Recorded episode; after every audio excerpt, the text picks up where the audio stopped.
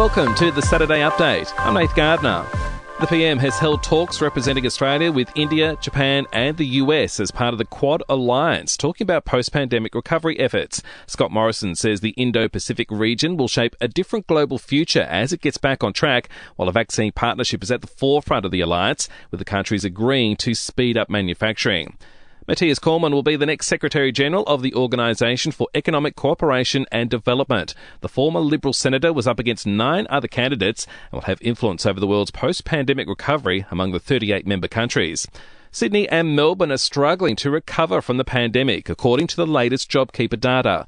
Property Council Chief Executive Ken Morrison says support payments to businesses in those cities are dropping faster than the rest of the country. We know that we have a responsibility for, and we're talking to those government and corporate Australia who also have responsibility to make sure that our C B Ds roar back to life, become that powerhouse part of the economy. Queensland's fifty-nine day run without a locally acquired infection of covid nineteen has come to an end. It's after a doctor at a Brisbane hospital tested positive. The Princess Alexandra Hospital has been placed in lockdown as a result. The doctor had been in contact with COVID-positive patients on Wednesday and went out into the community on Thursday.